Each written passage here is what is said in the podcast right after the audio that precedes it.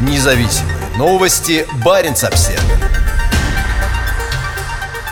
Военная транспортная компания оказалась в центре скандала. Строительство новых баз в Арктике привело к стремительному расширению деятельности военной транспортной компании «Оборонлогистика». В декабре одно из ее крупнейших судов нарушило правила судоходства и застряло в толстых морских льдах.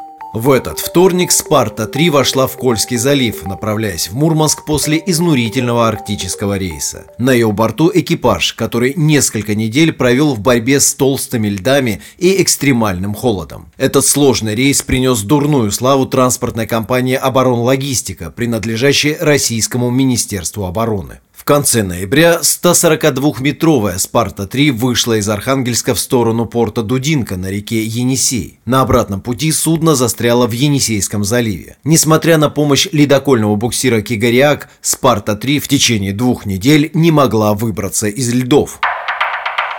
Безответственное поведение – Вскоре выяснилось, что сухогруз зашел в Енисей без соответствующего разрешения администрации Северного морского пути. Руководитель Атомфлота, где базируются российские атомные ледоколы, заявил о безответственности оборонлогистики, отправившей судно в толстые морские льды. Судовладелец отдавал себе отчет, что отвлечение атомного ледокола от работ по контрактным обязательствам сопряжено с рисками. Несмотря на это, контейнеровоз «Спарта-3» направился в сторону порта Дудинка без разрешения сказал Мустафа Кашка.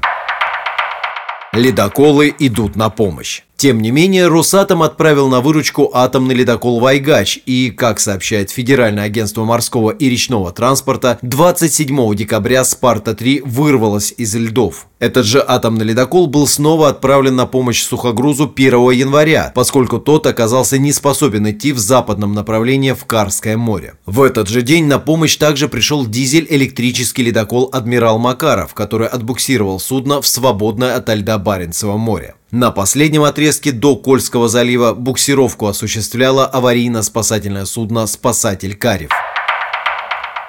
Сложности при буксировке. Как сообщает в ГУП Росморпорт, буксировка протяженностью 554 морские мили по затянутому льдами Карскому морю, продолжавшаяся 8 дней, стала уникальной, поскольку сухогруз нельзя было буксировать штатным способом вплотную. Вместо этого пришлось применить укороченный буксир. Оборонлогистика практически никак не комментирует этот сложный рейс. 22 декабря военная компания опубликовала сообщение, в котором заявила, что у судна было разрешено разрешения на заход в Енисей и что проблема была вызвана задержкой выхода из Дудинки и ухудшением погодных условий. Позже стало известно, что во время ледового плена «Спарта-3» повредила винторулевой комплекс и потеряла возможность передвигаться самостоятельно.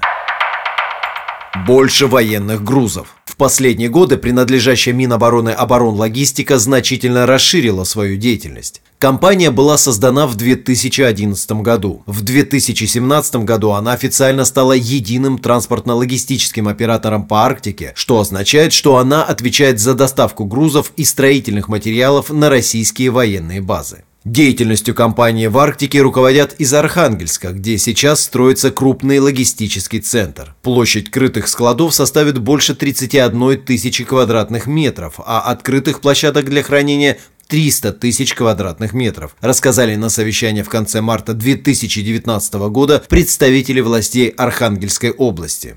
Как сообщает Оборонлогистика, в 2020 году компания доставила 6,5 тысяч тонн грузов на Новую Землю и 7300 тонн в Тикси. Основную долю товаров составили строительные материалы. Оборонлогистика тесно сотрудничает и с другими государственными заказчиками, в частности с МИД, Росгвардией, Ростехом, Рособоронэкспортом, Роскосмосом, а также с рядом крупных коммерческих организаций.